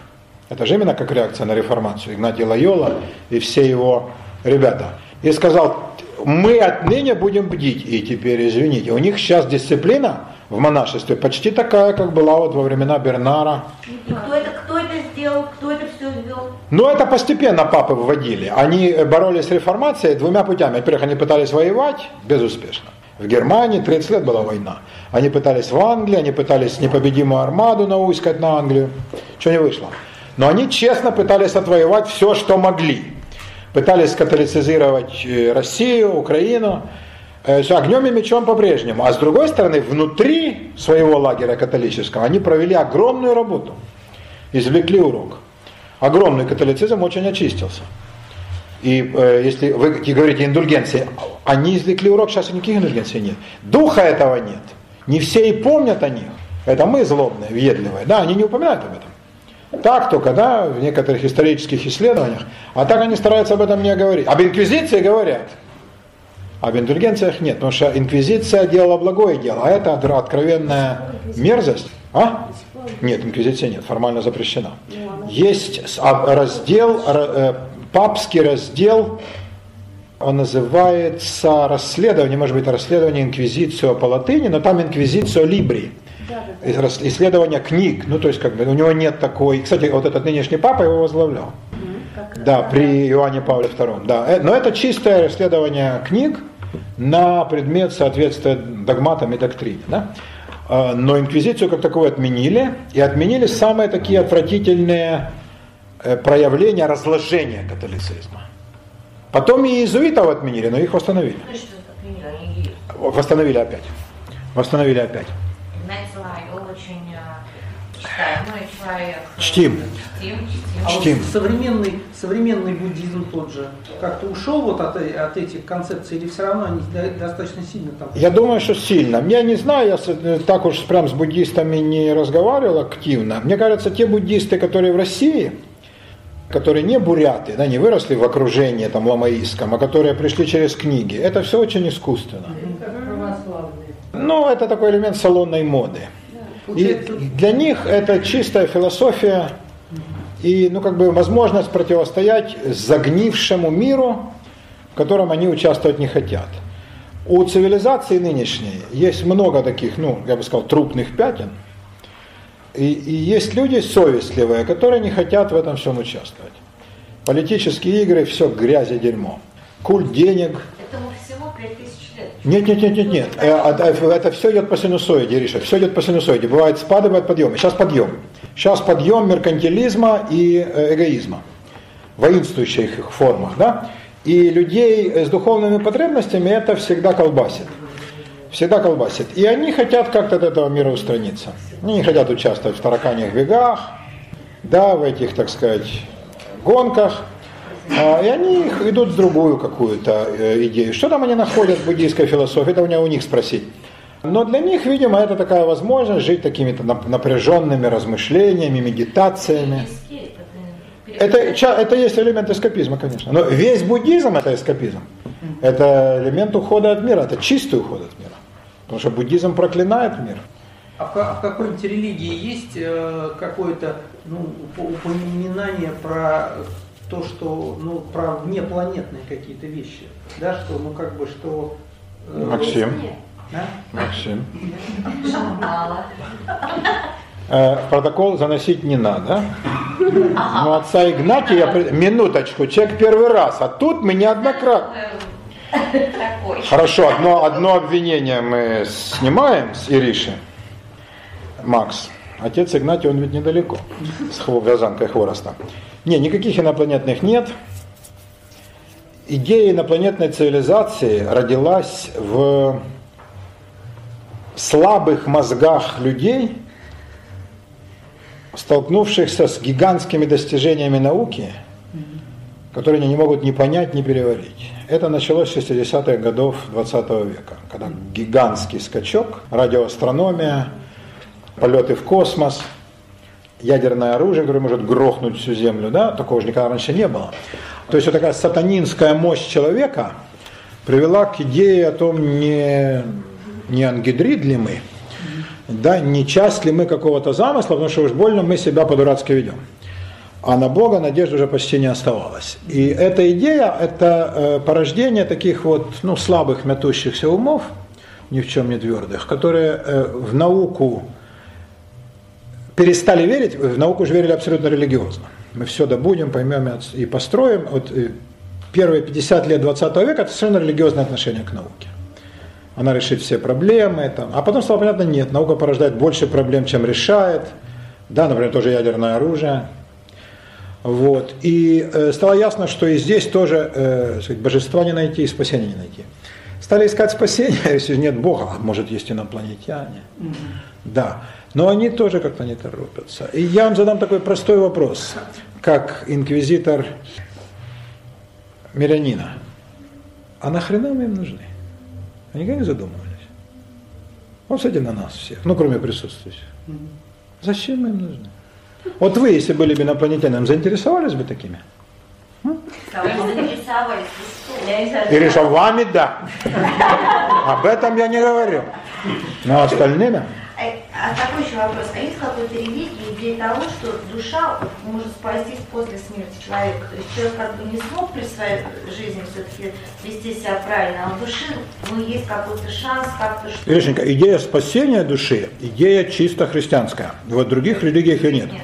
Да, но она есть еще в исламе. Но ислам же постхристианская вещь. А Ни в иудаизме, ни в буддийской там нет спасения как идеи, да? Там это в иных, в иных формах, да. Отмолить грехи можно, только родственники могут молить. Я так понимаю, что идея тоже в этом, что В католицизме, да, и мы об этом говорим. ну, в православии тоже можно как бы Да. отмаливать грехи свои. Ну, конечно, да. Нет, нет, ну, ты к самой идее. Можно, можно, можно, конечно. Заказывать определенное количество литургий. Пудовая свечка, свечка. Нет, тут как бы да. Партия, как партия накопила опыт в решении национальных проблем.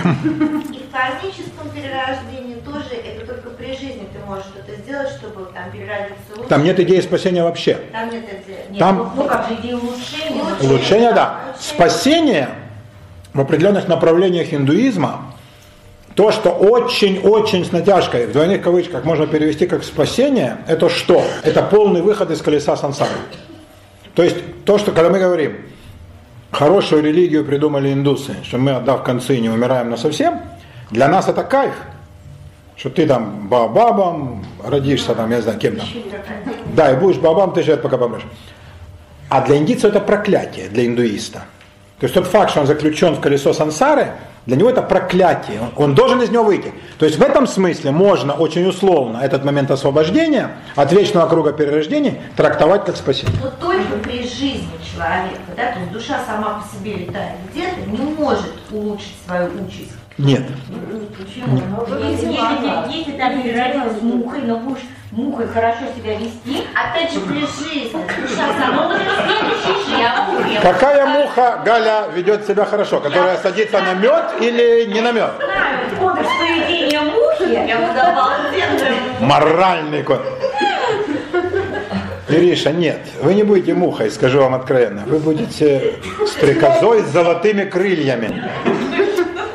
Да, а я вот не знаю, хорошо, если не навозным жуком. Приснился мне сон, скажу уже вам правду, где речь шла о том, что я в будущей жизни буду барсуком. Я стал изучать про барсуков. Нельзя сказать, что я сильно обрал. Но с другой стороны, я ничего, может, другого и не заслуживаю. Злобный, вонючий. Но зато роет такие норы. Роет офигительные норы, да. И я с тех пор, как бы, когда мне говорят там, да вот барсучий жир, я говорю, гады, сволочи. Помните, Хрюша заходит в супермаркет, говорит, колбаса свиная есть? Есть, конечно. А сосисочки? Да, пожалуйста. Ненавижу.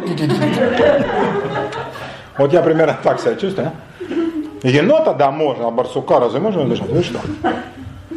Как у Шварценеггера убивать медведей, все равно, что убивать детей. А когти их видели? Они короче, чем охотничий кинжал. А, блестящее дело. Ну, не знаю, барсуком. А вы присмотритесь, а вы-то кем будете? Ну, думаю, норкой какой-то. Серебристой лесой. Норка, норка от, от барсука и от хорька очень недалеко ушла. Галина! От вас! От нашего дома. Ну ничего себе! То же самое. А еще сурок, мексиканский тушка. Я узнаю его по окрасу, да. Нет, это шанхайский бар. А, шанхайского барса, да. Шанхайского барса. На самом деле это тульский заяц умерщвленный. Нет, русский заяц умерщвленный в тульской губернии, да. Вот текст писали ребята, да? Умели, умели. Ну вот таким путем. Интерес к Пелевину, который я до сих пор вам рекомендую, он же возник на чем? Человек вник в традиции, которые большинство людей не изучает. И он как-то себе дал труд изучить. Поскольку интеллектуально он, видимо, человек очень мощный, ну, с хорошей семьи, там все, и литературно одаренный, то он э, как бы проработал вот какой-то массив текстов, которые ну, для большинства людей абсолютно терра инкогнито, и они для них не знакомы. И он это как-то там компилирует, комбинирует, сочиняет все эти рассказики довольно затейливые, да, как скажем, бубен верхнего мира такой, затейливый рассказ. И это находит огромный отклик в сердцах, у него огромная почта, у него там фан-клуб.